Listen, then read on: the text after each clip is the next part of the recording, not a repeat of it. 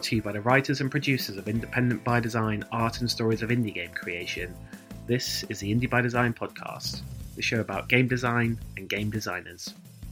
In each episode, we sit down with interesting people to talk in depth about them, their games, and their outlook on games. This episode is all about Devolver Digital. Devolver only began life following the death of another company, Gathering of Developers was a publisher fueled by the idea that it was possible to create a relationship between developer and publisher in such a way as to allow the creator full control over their project. Unfortunately, Gathering quickly disintegrated following its acquisition in 2000 by Take Two Interactive. The founders left, and Gathering became a part of the Take Two owned 2K Games brand. Devolver was later started by the founders of Gathering, and with that same core philosophy of allowing creators the full freedom to deliver the kinds of games they wanted to make. Graham Struthers is part of the small core team at Devolver, and he took the time to talk to us about the philosophy that guides the team, the story behind the publisher, and his own outlook on the games industry. Here he is, detailing his early experiences of the games industry, a structure he has been a part of for over 20 years. We do sincerely apologise for the background noise in this episode. I mean, I remember when I was leaving college that that world was, you know, everything seemed to be kind of like streamlining you into certain careers, and you needed to have certain qualifications. You needed to fit into quite rigid kind of rules, I guess. And the video games industry was so so fresh and young, and and, and had yet to really define any of those things.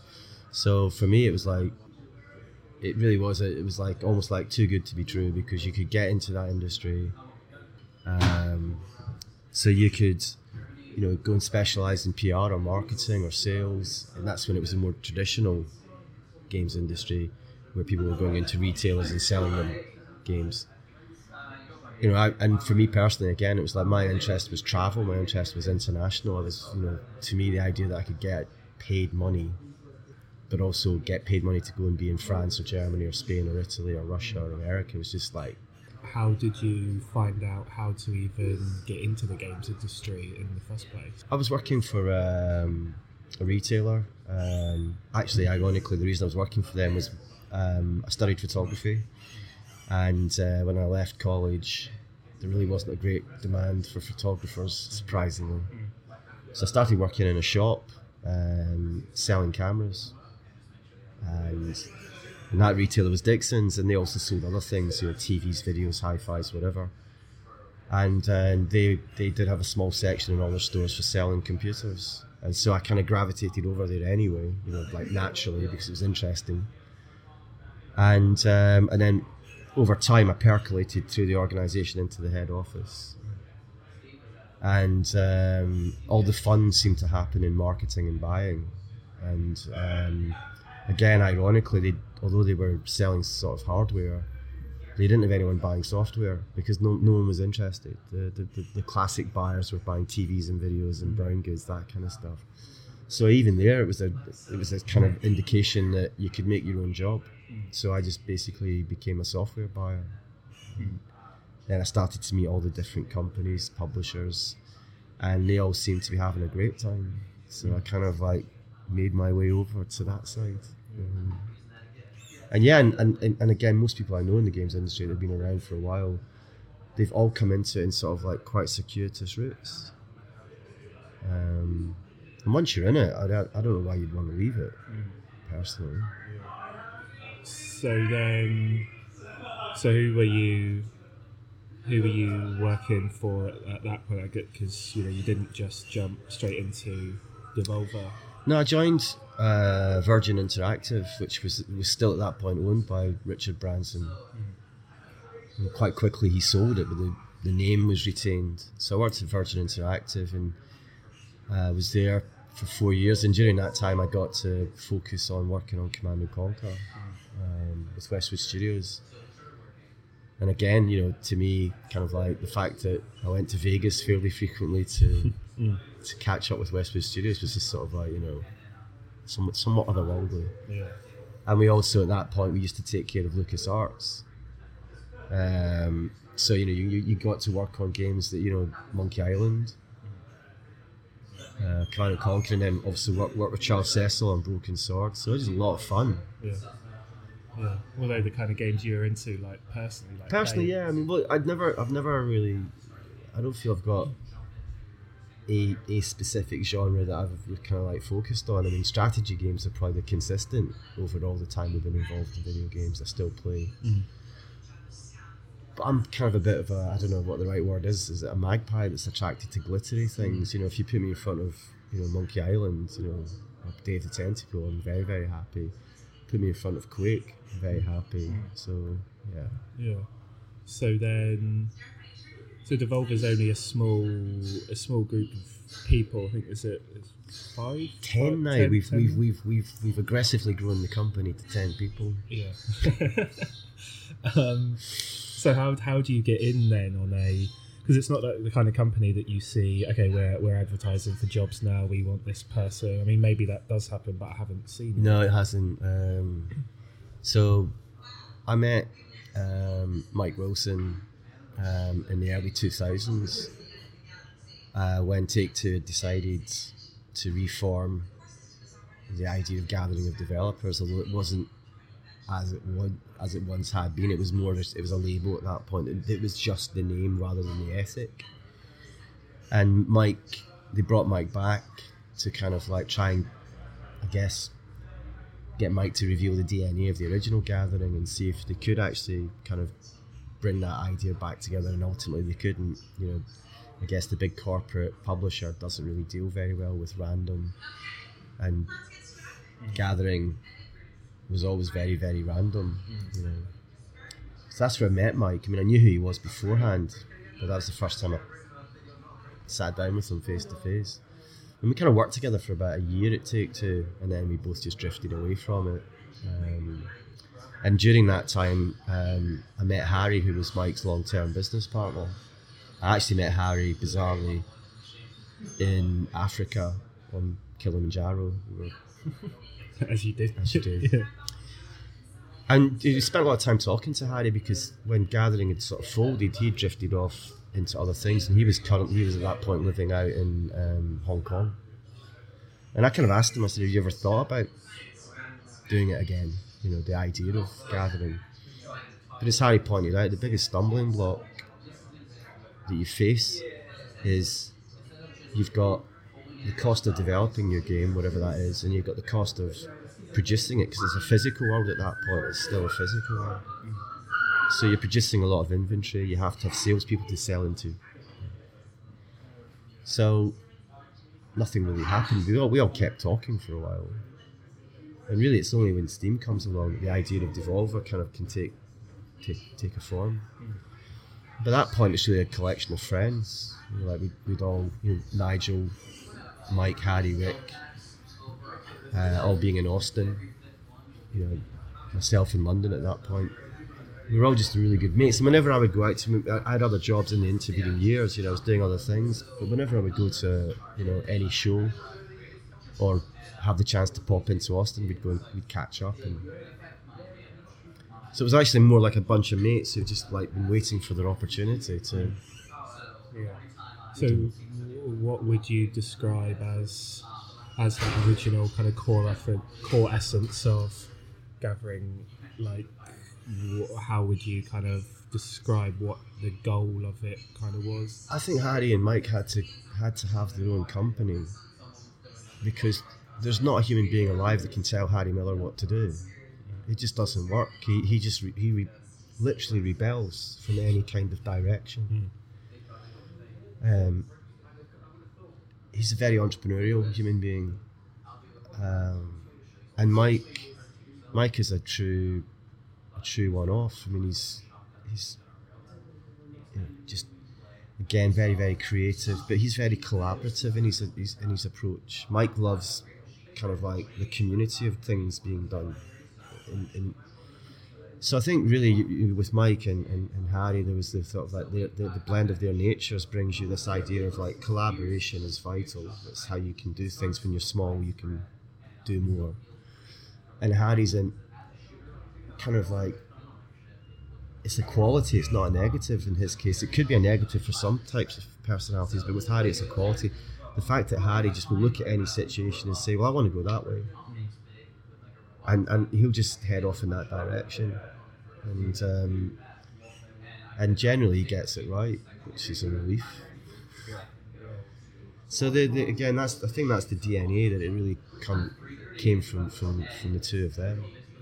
Um, and from my perspective and Nigel's perspective, you know, we got to do the thing that you love to do, which is like go out and find some games. Okay. Yeah, and travel around the world. And travel well. around the world, and and what I love, I love about the world of Devolver is that the games themselves are not being measured in terms of whether there's a huge potential market for it or not. You know, it's it's actually based on the creativity and the kind of the, you know it's, it's, it's got under your skin somehow. You've seen something and it's just like it's like an itch. You just want to. Mm.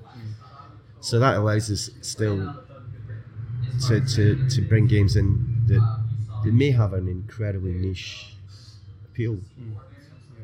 How do you go about finding them then? So I know a lot of them have started as like game jam things, like Titan Souls, for example, was, example, was yeah. like that. Um, but not not all of them. So do, are you are you actively kind of like scouting out? Are you kind of almost like the equivalent of like a little like record label going to? I think it's a bit like that. I think that's a great analogy. I think you know Nigel, Andrew, myself, Mike, and, and, and Harry are kind of like surfing, listening to radio. If, if you imagine that that's mm. the analogy, we're listening to music all the mm. time and we're swapping.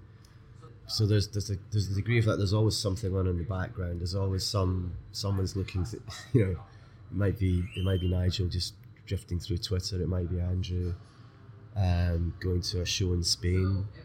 Um, so I'd say that a lot of the games also find us. You know, the, the, the you know Francois who made Reigns. You know what he said was that when he was looking at Reigns, and although we ourselves had never published a, a you know an app, we've never done anything like that. We've PC focused. He actually said that he thought it was a Devolver game. That's why he pitched us which which actually ironically is true because when as soon as Nigel got a build up on test flight, he was just so excited. Um, so I think you know there's the developers themselves who are looking at. I'd say the smart developers are looking at who they want to imagine is going to publish their game and what they're going to get from that relationship. So yeah, there's there's a real you know we are looking, but we're not we only do a num- small number of games at any given time. And we've got developers who are pitching.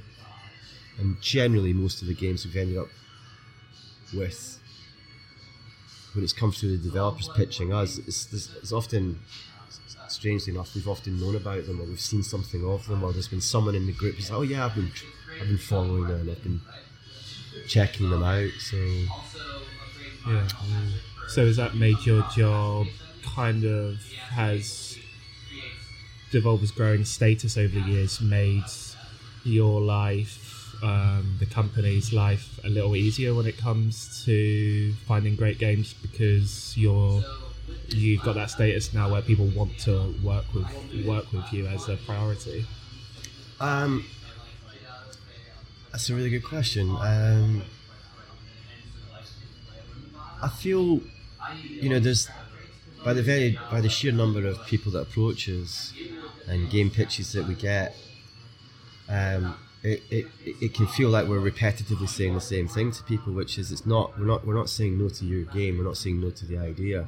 We're actually saying we haven't got any capacity. We, we just don't have the bandwidth to do more than a few projects any any given time, and that's the hard part. I find that's the hard part because it always, no matter how you try and answer, I suspect it always feels like a negative, like you're actually rejecting something rather than you just genuinely haven't got the capacity. The number of people that pitches kind of varies enormously. I mean, around shows like GDC, as you'd imagine, there's a lot of people getting in touch. But generally, um, you know, th- those people that you know that, that that you're kind of like intrigued and you wonder if you get you could get a chance to work with them. There's been a few of those in the last couple of years that have got in touch or we've got in touch, and yeah, things have come from that, which is which is brilliant. And yeah, I guess that's because we're seen to be doing well. Yeah.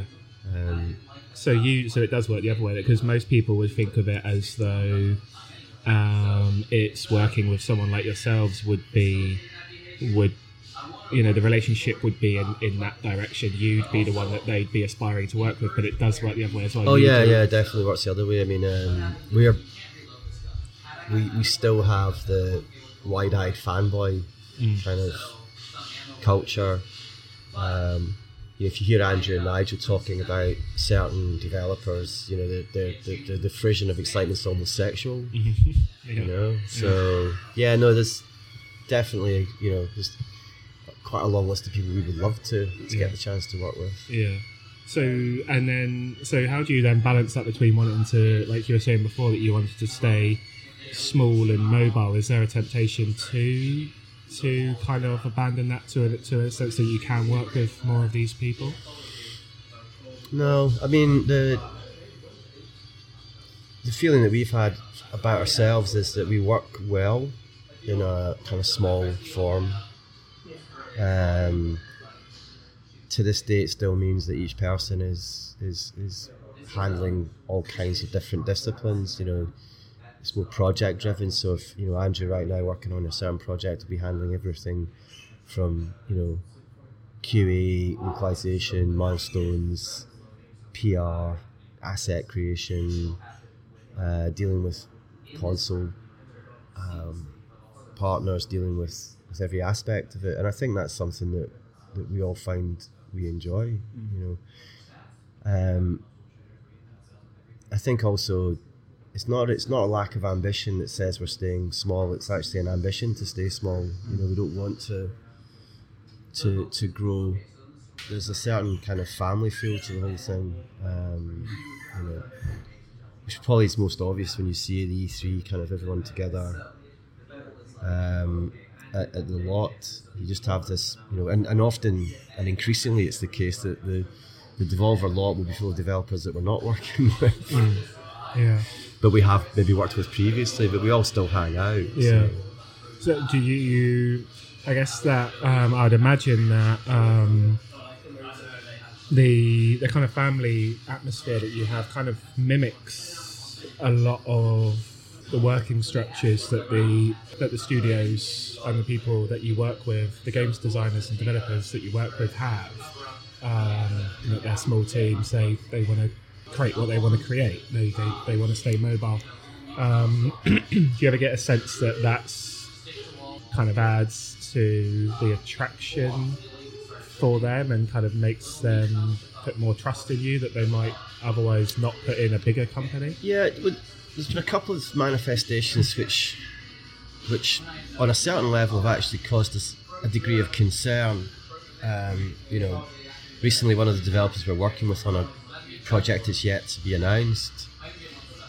You know, you could sense they were beginning to stress, um, and the, project's relatively early, so usually that, stress will manifest itself at some point, but not usually at the at the start. And you know, you kind of like you try and get to the bottom of it. What is it that's causing this? And what it was was they they they they'd convinced themselves that they would make the game that would fail, and it would it would reflect badly on us. Uh, they, they would be the, the developer that released the bad game, and and that that was kind of like slightly concerning because we you know as we said to them, it's like you know first and foremost, you know that's not something that we would ever be concerned about. We'd only be concerned about you enjoying the process of getting to the end and whatever help we can give, we give. But it was we, we did talk about that and we wondered if that kind of tension exists in some of the developers where they're worried that in some way, shape or form they've got to sort of like deliver something of such a high, achingly high quality, otherwise we'd be disappointed. And we're like, well, actually, no, it's Yeah. it's a it's a complicated thing making a video game, and, and things don't always go smoothly. Yeah. So, um, but they, again, I think what I've seen, my observation over the last five or six years, is that really strong friendships have grown out of these connections that have been made through being at E3 or GDC or PAX, showing games. So you know the guys from Roll Seven and, and the guys from Dennaton, you know, they're really close friends. uh, the guys from Free Lives. They're all mixed in, and, and you know, half of what they get up to, we've no clue. Um, but I think you know they, what, what is very helpful is they all share their builds with each other. They all discuss these things. I know that you know in a game that we're about to release, Strafe, that some of the guys who work on Absolver over in Paris had given the guys at Pixel Titan some advice on UI and how to integrate controller support. We didn't, I didn't know anything about that until it just casually got mentioned to me a few days ago. I was like, Yeah. oh, that's cool. Yeah. that's helpful. Yeah. Yeah, so I guess that's that's a that's a part of it that um, people don't necessarily think of that when because you do travel to shows and um, the games that you're working on, those the creators of those games do kind of hang out a lot. There is a big kind of um, knowledge sharing community really there, is, so yeah. it kind of makes them better, or, it, or at least gives them the chance to be a more knowledgeable or a better. Absolutely, and I mean we've got and Devolver has got access to kind of like you know the the rock stars of our world would be Croteam, you know, and you've got these incredibly gifted, storied developers, and of course when you when you do put them all together, you know you get someone like Alan from Croteam who'll be sitting there talking about how they developed the Talos principle, how they worked out, you know, and, and you can see some of the other developers sort of like sitting there and they're soaking it all up. Um, you know, and you've got the guys from you know, Flying Wild Hog, the Shadow Warrior team, and that's a big, big developer full of very, very experienced guys. So again, if you've got someone who's 19 or 20 and they're sitting next to someone who's worked on The Witcher, you can tell straight away they're going to be like, give me as much information as I can possibly elicit. Yeah. Yeah. Do you personally see them, their kind of artistic and technical qualities improve? I mean, how, how much how much does Devolver know, for example, how much does the knowledge base of Devolver cover the technicalities of games? Like- Yeah, so it's, so it's like thank God for Andrew. um, yeah, I mean Andrew, in his background, Andrew's done level design, uh, sound design. Um, he's worked uh, within the development world on at least three projects. Uh, when I first met Andrew, he designed his own game. From our perspective, he's our, our he's our producer effectively but but Harry's got a, a, a pretty strong technical you know insight knowledge base. Mine is much more surface. Um, but I, I think we've got enough. But we also recognise that you know we don't we don't try and in, in, in insert ourselves into the development process. And what you tend to find uh, if I, if you you mentioned Titan Souls, if you look at the game that started out life in, in, in the game jam and what came out, you know, a year or so later, the iteration and the, the way that they develop that game shows that they're learning as they're developing, you know, the, the, the across all the disciplines.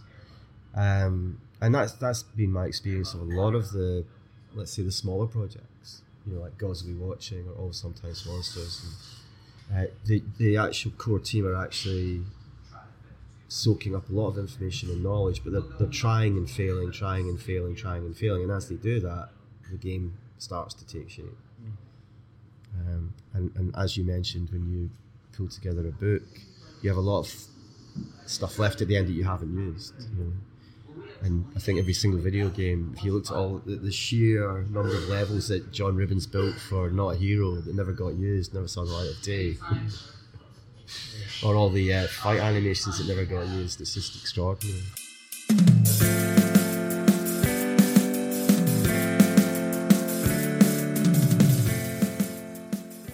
If you're interested in more insight and knowledge on game design and game designers, then do make sure you check out Independent by Design Art and Stories of Indie Game Creation.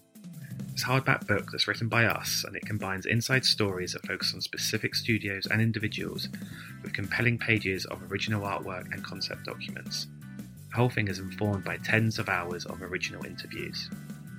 Graham has already mentioned the likes of Crow Team, Dennaton, Roll 7, and Acid Nerve, all of which are featured within the book.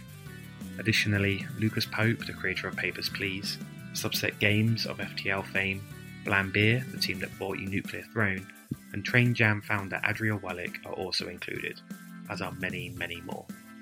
Just go to indiebydesign.net to get your copy today. You can also follow us on Twitter at indiebydesign and on Facebook by going to facebook.com forward slash independent by design. Our website, as well as also being a portal through which to listen to our podcast and buy our book, is also full of interesting editorial content for you to read. Again, that's at indiebydesign.net. Finally, we'd be very grateful if you could take a moment to leave us a friendly review on iTunes. It really does help our visibility, and in turn, that helps us get the show to more people and spread general understanding about game design and the people behind the games. We begin the second half of our chat with Graham by discussing Croteam, the makers of the Serious Sam games that made up Devolver's first three releases as a publisher. Without Croteam, we would have found it much, much more difficult to get airborne. You know, we started the company with no money, uh, with with no ability or desire to borrow money or have any investors or any of that. So it was, it's, I think, for pretty much the first three years, every one of us was doing second jobs. Um, I think Nigel was the first to actually bravely step away from having a proper job and, and, and, and starting to work for Devolver full time. Um, so Croteam with the HD remakes of the original games, um, which then led to the, the gaining enough funding, if you want to take from the sales of those games, gaining enough momentum to fund CSAM 3 to completion, and also brought us into the indie space when the, the idea of letting other developers make Serious Sam games, which led to Vlambeer, Yeah. and from Vlambeer it leads directly to Dennaton, and Dennaton leads to, you know, us being able to all jump on the company and, and, and, and, and stop doing second jobs and work full time. Yeah. So yeah, so to us, Croteam is you know it's just inextricably linked to Devolver. Yeah. Um, Yeah. So, and it- you used the word indie there, which is such a, a loaded term It is now. nowadays. it is yeah. now, isn't it? Yeah. Do, do you have a um I mean, you know, different people have different definitions. Some Yeah. people might be it's you you got to do every single element of the game yourself. You've got to remove a any, any sort of outs, outside funding. If you've got too many team members, then you're not indie. Yeah. Um, I, I mean, do I, you have a, a I, I grew up in a, in a period of time where people tried to claim that they were the first to ever hear Joy Division, you know, and and it got to the point it was so obtuse as to who was the biggest Joy Division fan at school, yeah. and it got boring, and I just liked the music, so whatever. Yeah. The the to me the way I look at independence is is if you're a if you're a creator and you're able to to to fulfill your desire to make the thing you want to make without anybody telling you what to do, then you're independent. Mhm. Um, and that's how I've always kind of like that's the capsule I put around independent is that you're making the decisions on what you want to do, and you know because again we do work with single uh, man teams, and we work with teams that are in the in the case of Flying Wild Hog, I guess they're they're hovering around around about hundred people. Mm. But I mean, they're fiercely independent, Mm. um, and and and obviously in between there's this there's this sort of like teams from four to to to forty. So, but they would all consider themselves independent. Yeah, yeah. So it's uh, it's a it's a f- more a philosophical definition than a quantitative. I think one. it's a state of mind in some regards. So, So where then would you say Devolver's um, position is in that in terms of when you're when you're working with these these um, independent studios? You know, you said that it's um, it's about them having freedom to do to do what they what they like. So um, a traditional sort of a big publisher might be kind of informing or or suggesting changes based on maybe some a greater financial gain over the long term. But sure, yeah. um, if you're not doing that, then what would you say your kind of what's the what do they get out of their relationship with you? I suppose is the question. Well, it's, to some extent, it, it's a question that's that that will be different for each person. Mm. The answer will be different for each person, I should say. With some of the teams we work with, I would say that really ultimately um, what they got was breathing space, and that's where the funding comes in. So, by having certainty of funding, by having someone who's prepared to to do that, they can go off and concentrate fully on what they want to make. What they want to make. Um, and in, in a couple of cases, I, I'm not exaggerating when I say that we've signed the game, and the next time we've spoken to the developer about the game itself, Mm. is when it's practically done. Mm. So we have not been sitting here analysing builds or, or or doing any of that. But equally, there are, there are quite a number of projects where the developer wants to send you builds frequently. They want you to play the builds. They want you to give feedback, and they, they they're anxious to have that feedback. And they're also doing the same, sending it to other development teams um, themselves. So it really does depend massively on the, the, the individual studio. Um, what is important always to, to anyone in business, because it is a bit, that's the word I hate, I, whilst I hate the word itself, it, is- it is a business. To be creative, to, to get, to my mind anyway, to be, to be as creative as possible, you have to have the least amount of distraction in your life. And financial uncertainty does make it very difficult for people to, to fully concentrate. If you're worried about paying your rent um, and, and, and all the things that go with that, then it's very hard to just go and focus on being creative. Mm. We do genuinely have the best interests of everybody we're involved with.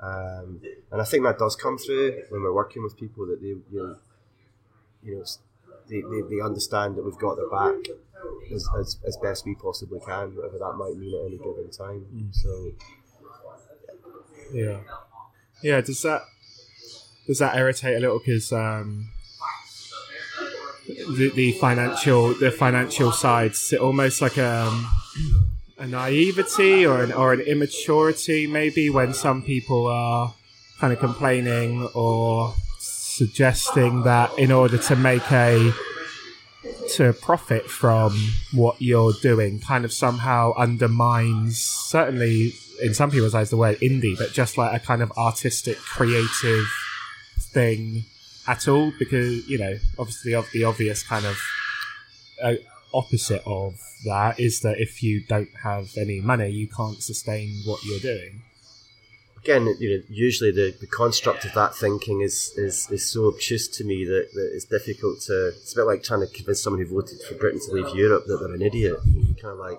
you know, they don't Yeah. believe they're an idiot. yeah sure Um, the in the in the nine, I think this is our ninth year, um, and in that time, we've got to see companies, um, which you know, obviously to us that's individuals, but you know, it's easier just to say companies. We've seen Yeah. companies um, establish themselves, build a very solid platform for their future, and become truly financially independent. You know, they, they, they have no need to to look around for funding. They can now do what they want with the with the funds they've generated out of their success. To me, that that that, that kind of like is, is the best illustration I have of, of, of our role. We've got involved. We've yes, we've profited. Of course, we have.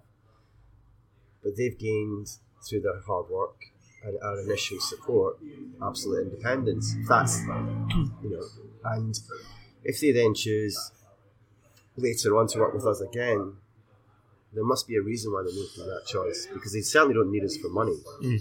Um, so there must be something else they feel comes out of the relationship that's beyond just dollar bills moving from one bank account to another. Um, and it's it's public.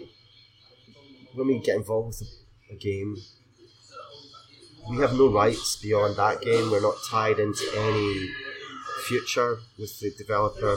We're not signing up an IP with sequel rights that we kind of like. We don't own the IP, but we, we've got the sequel rights for the next 10 years or mhm. something. Yeah. So the developer at the point that their game is launched, there's no there's no hidden little knot Yeah. that, that holds them to us. And actually, that's as important to us as it is to them because we don't want to be tied to any one thing either. Yeah. So Yeah. So do you, um, if you cease to work with a um, a creator uh, in the future after you've after you've um, worked with them, do you do you continue to um, have a relationship with them? So Vlambeer kind of went off by themselves. yeah, I mean, I mean, the I guess the the, the, the best one I could the best illustration I can give you is is Roll7, you know, and we worked with them on Not a Hero. We also got involved in releasing OlliOlli. We were, we were not the publisher of OlliOlli, but we did release versions of it on on Steam. Um, and I mean, it's a bit of a bro ran bro romance for me with, with John Ribbins. I mean, I, you know, he's become a really close friend. Simon and Tom, I don't see as frequently because you know, they don't live in London.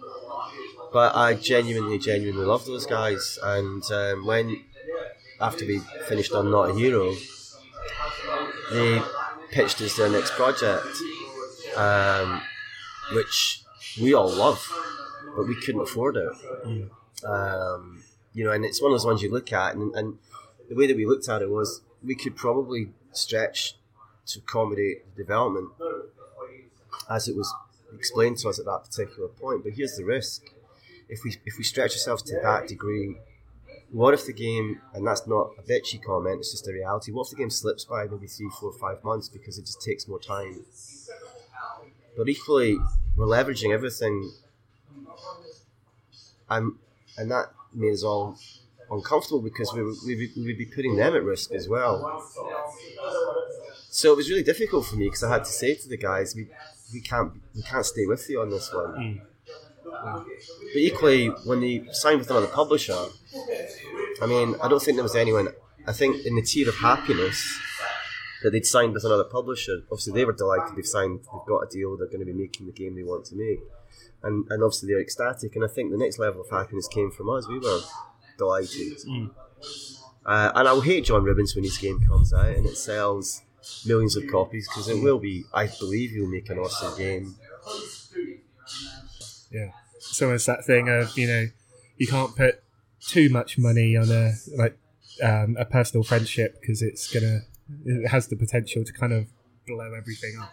Yeah, I, I guess. Yeah, I, I never really thought of it from that point of view, but it was more in this particular situation. It was more a case of like, um, as much as we wanted. Like you, sometimes you, there's an expression I used to use when I was working in retail. You have buyer's eyes. You see something and you just want to, you just want it. You just- and you have to remember that you can't always have everything that you you, you know you want. Yeah. So Yeah. I, I still blame John for making an expensive game. Yeah. Basically, it's his Yeah. Why couldn't he? What was wrong with not a hero? What was wrong Yeah, with exactly. Yeah. It's, you know, his delusions of ambition. yeah. Um, so yeah, when you're giving people a kind of complete creative, complete creative freedom, they're, they're doing a project they want to do. They've agreed a deal with you. There's, it's for them to get on and do it now. Has that ever, um, has that ever caused any discomfort for you? What I'm really thinking about here is when all the controversy about um, the kind of sexual violence around Hotline Miami, Hotline Miami 2, for example, and then Dennaton are saying, well, you know, if they're not going to sell it in X country, then just go and pirate copies yourselves. Just do whatever you want. Like, do you? Is there ever any moments like that, or other times when you maybe think, okay, maybe, maybe that wasn't such a great thing to say? No, I mean, I think you know, again, nature and personality comes into it, and when when when when, when, when Jonathan tweeted that, um, I was kind of high five. That's that's that's that's fine with us. Um, I think I think it, it, it got picked up in the media. Jonathan had tweeted it, and then De- Devolver and Fork Parker were tweeting it. Mm. So it was kind of a bit odd to have a publisher doing that, I guess, from a media perspective. Um, if you say to people, look, you have creative freedom, you're doing what you want to do, we're supporting you, you then don't get to complain about what comes. You, you don't get to, to, to, to, to reverse course. There have been a number of occasions when we've seen things within the game, a game that's being developed, and we've actually just said, look, let's have a discussion. Um, and that discussion is being is going to lead you into certain situations. Um, and as long as you're aware of that, and as long as you're comfortable with that, that's fine. Because equally, there are times when we have cultural differences. We had one developer whose English is at that particular their English now is fantastic, but at that particular point, they, they, they, we were we were naive. We put them in a in a in E three in a caravan facing the media, and, and as, as anyone who knows Devolver, we don't get in we're not in those caravans, which is the developer and the and and, and um, the the journalist, which is as it should be, right? But in this particular case, a word was used which in French is an entirely everyday word, but the journalist heard it from the point of view of a, a, a prescription. It, it, it blew up in our faces, and, and we all sat outside the caravan a few hours later because it went straight online, and we were, and I was like, it's my fault. Hmm. That's me not doing my job. I should have made it clear to everybody that they don't speak great English, that um, that they may struggle, and if there's anything that they say, you know, that because the content of the game, there's a lot of adult themes within the game. If there's anything that raises your eyebrow, you can check with me because I speak a bit of French, and I can probably just make sure that there's a, that everyone understood what they were saying, right? So sometimes there are cultural things that have, you know, Yeah. happened. Yeah. But no, I'm, I'm fine with you know.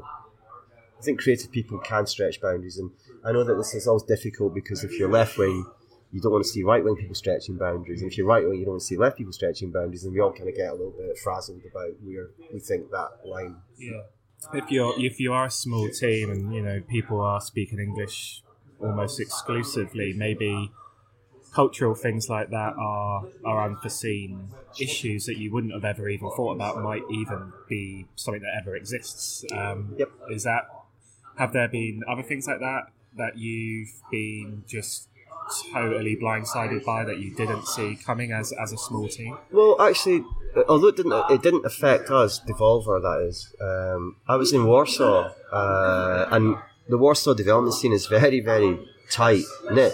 You know, it's like I love it for that. I mean, all these great developers, they all hang out. They're all, in fact, it seems everybody at some point has worked on The Witcher or Bulletstorm. Um, but I was there when, if you recall, on Witcher Three, there was this sort of like slant appeared in the media about the fact that this game was white everyone in it was white, and um, and and I mean the way that the tone of the original article I don't think was particularly grim, but of course once the internet gets involved, you go off in all kinds of directions, and then you know there's people jumping in. Sitting in Warsaw with those people, you know the guys from Flying Wild Hog and a few people from uh, CD Projekt, they were just genuinely bemused. They, they were like, it's set in Poland.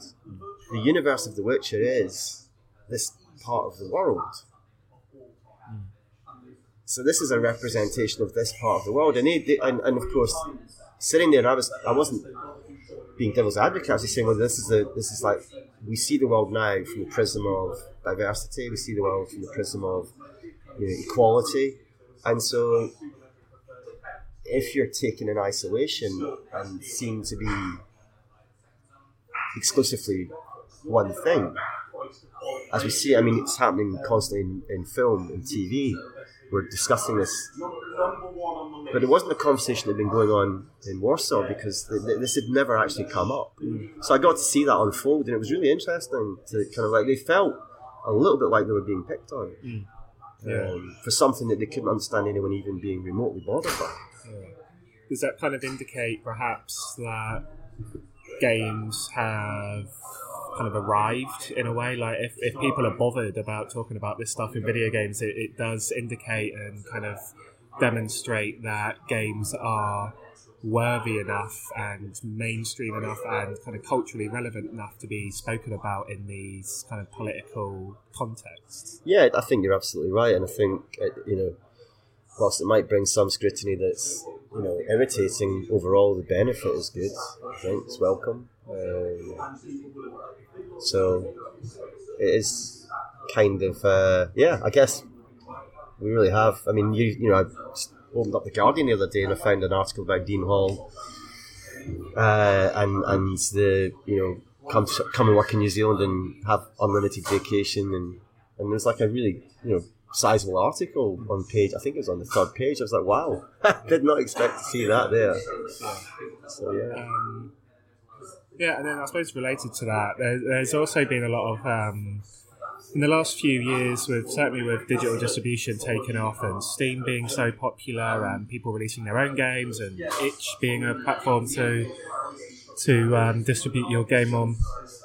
Um, there are just so many more games now. I mean, there's just huge numbers of, of games. Um, and I suppose that, in a way, that kind of makes it's a double edged sword from someone like Devolver's position. There's so many games to look at and trawl through, but also from the consumer level and from the developer level, just getting the visibility to match between consumer and developer must be much more difficult. Like to, to simply stand out from the crowd is very, very difficult. So, do you, would you, because of your status, would you see more people wanting to work with someone like you because it does give you that status at things like uh, E3 and Gamescom and things like that? But also, you know, the Devolver brand is a much bigger entity. Yeah, I mean, firstly, I, I don't think that we we don't approach any project and think, oh, we're Devolver, we're hitmakers, so if we sign this game and we sprinkle the Devolver magic dust, that it's going to then uh, sell hugely, or that all the media will flock around it, and every streamer of note will, will want to be involved. Um, I think you, you know we approach each game as if this was the first project, and it's always kept us honest in that regard because if you've got a game like Stories Untold, you know it's it's a classic old school um, kind of like you know text based adventure. Um, well, I guess we look at that from the perspective of it's probably quite a niche game. It might catch you know attention because it's got that kind of like 80s vibe going through it. It's got some really the art style is really really cool, but it doesn't mean because we got involved with that game that that, that, that somehow multiplies its sales and suddenly you know, that game that might might now sell five times more than if we'd not been involved. I don't think that's true. Um, and what I do think is true, however, is is because we've got a really good network of of people like Robbie from Indigo Pearl. We've got Doug down in Australia from Double Jump. We've got Zach in Japan, and these people are able to reach out to the media, and they, they themselves have a credibility in, in, in how they conduct themselves and how they do their work. That I think the media are more receptive to their kind of like engagement because they trust them and they've built a relationship over a number of years, and we benefit from that clearly. So obviously, I guess the difference that maybe Stories Untold has with Devolver is that there's there's nine people scattered across the globe who are in contact in their specific territory region with the media, and they can say, "Hey guys, we've got this. Are you interested in having a look?" Whereas had that just been John and Omar up in Glasgow on their own, I mean, they could access things like, you know, there are various mechanisms for getting review code out there. But I've been on the other side of that fence, and if you get 10 emails a day with review code, chances of you picking one of those 10 is pretty low. Whereas if Robbie gets in touch and says, hey, I think this is a game you're going to enjoy, it's a much better chance that you will make some elbow room some time. So that's it. So with people like um, Indigo Pearl and um, and Robbie, who's who's part of that company, do you do you have the same kind of relationship with them as you do with the games creators, or is it? Yeah, that's a really good point. And, and you know, Stephanie um, Tinsley over in the States, North America, she was the first person that we worked with. And she worked with us when we couldn't pay her. Um, and, um, and, you know, as time went on, we were able to add, you know, so uh, Robbie obviously is very much part of it. Um, Salima and Pilu over in France, you know, they, they were very early in our, in our joining joining with us. I think it's fair to say on their behalf that they, they themselves have all become really strong friends. They, again, they're part of the travelling circus. You know, Robbie's very close to Dennis, at, you know, uh, Dennaton and John Ribbins, and and see you, you see them all together, and they they're, they're all and, and the guys that mentioned, Acid Nerve, you know, Mark and, and David, they all hang out. Um, fact, I think sometimes I feel like dad when I walk in the room. They'll sort of like quieten down a little bit, and then you know, uh, oh, I, actually, I, I have to go, do I? Yeah, yeah. So the fun continues. Yeah, yeah. Le- leave the leave the card behind the bar. Yeah. yes. Yes. Do that. but please go. Um, Yeah. So no, they're they're they're a big part of our story. Yeah. And the stream the streamer angle as well, is that something you're actively concentrating more on? Are you kind of staying abreast of the kind of the changes in how video game um, journalism and um, communication to audiences is um, is evolving? Yeah, I mean we've got the Devolver Public Access uh, channel, um, and we're about to add to that. Actually, we've that we've been we've been running that now for I guess we've been running it formally. I'd say now for about six or seven months, and next month we're going to add um, a couple of uh, French uh, guys to the team because we want to start streaming in French um, and and hopefully not long after that in German. Um, and I think again, I, my daughter she's just hit fifteen, and my I, I've got a child that doesn't watch television and just wouldn't even think of switching on a TV. It's just not what she does. I mean, I've never actually seen her watching TV. I've seen her watch movies, but I've not seen her just come in and hit that remote control. And her and her friends, you know, they, their their way of entertaining themselves is through the prism of you, YouTube, and um, and they have their own favourites uh, who they, they they watch, um, and that's how also that's how they inform themselves. I mean, Nina's not so much in the gaming space, but how she informs herself about music. Um, and as a parent, you look at it and it's like it's bewildering sometimes. You're like, God, it's just moving so quickly, as you mentioned. Um, but it's, it's also again, again, it's it's for us. It's a small company. It does allow you to reach potentially quite a wide audience. Um, and yeah, so we're going to continue with Devolver Public Access, you know, and and add to it um, as well as working with streamers at Yeah. large. Yeah. And what part in that new um, evolving communications space does um, Fork Parker play? I mean, what is what is who is Fork Parker think- and what, what's I, I think firstly, Fort Park is having a bit of a hard time at the moment because being an elderly man with a, a ridiculous hairstyle and some fairly dubious points of view was a space that he occupied relatively well, and he's just been completely usurped. yeah So I think Fork's having a little bit of an identity crisis. I don't expect him to emerge as a liberal in any way, shape, or form, but he's clearly he's, he's having to reassess his brand at the moment because he's, he's, he's not getting very far. Um, is it possible to push it far enough to go beyond the, the, the elephant in the room? I I genuinely, genuinely don't know. I I, I mean, um, I know that I, it's a, a different story, but many years ago, I, I remember the, the the the director of the Bourne the the, the Bourne fi- films said that the reason he stopped was because the real world had become way more ludicrous than anything they had in the Bourne films. That that their idea of this dark secretive, shadowy government within government was usurped by drones flying all over and assassinating people left and right. Um, and so it's the end of Bourne, right? Because the real world is more ridiculous than the one they were trying to imagine. And that's where Fork Parker's at at the minute. He's he's been he's been kind of blindsided. Um, so I don't know. I mean, he's he's obviously he's not struggling for cash. No, clearly. He can he can continue his lavish lifestyle. Yeah. So he's a real he's a real person then. He's so real to us that it's scary.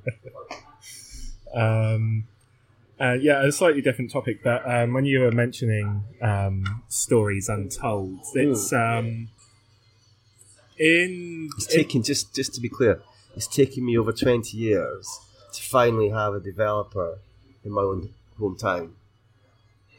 Is, is that uh, did that add to the appeal of? I Um, pretty much would have crawled over broken glass to. um, Well, it's the first time I've worked with people who understand everything I say. that's true. Yeah, I hope people understand this.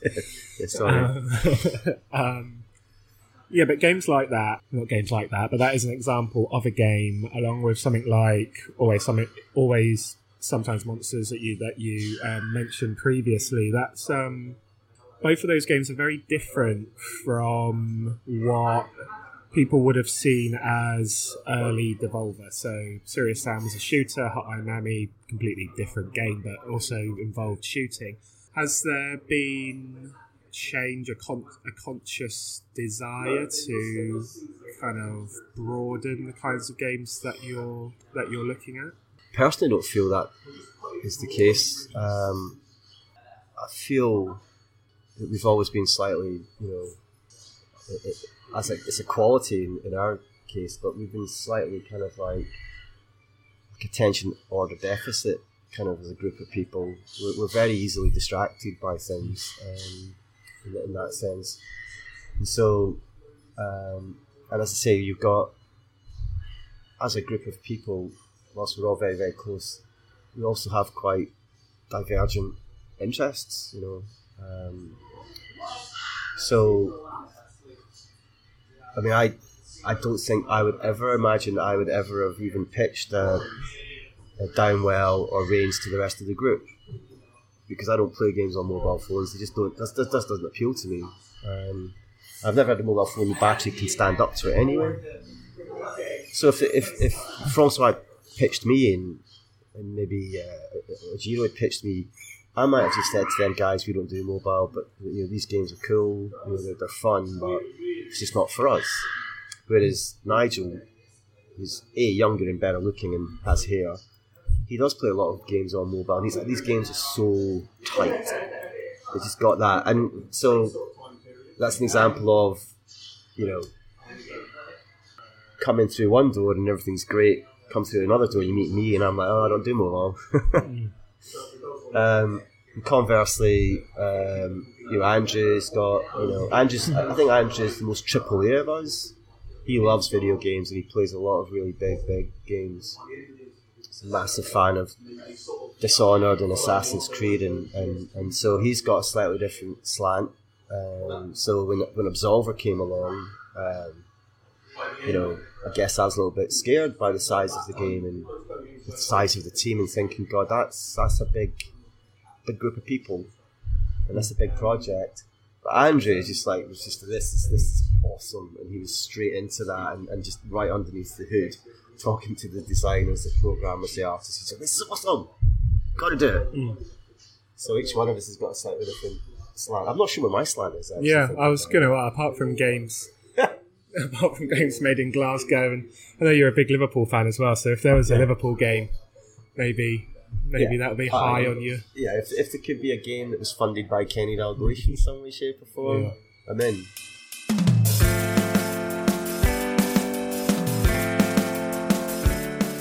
For more on games and game creators, visit indiebydesign.net and follow us on Twitter at indiebydesign. Indie by Design podcast episodes are released every Wednesday. Our next episode features Introversion Software, creators of Prison Architect, Uplink, Darwinia, and more. All music for this episode was provided and is owned by Ben Prunty.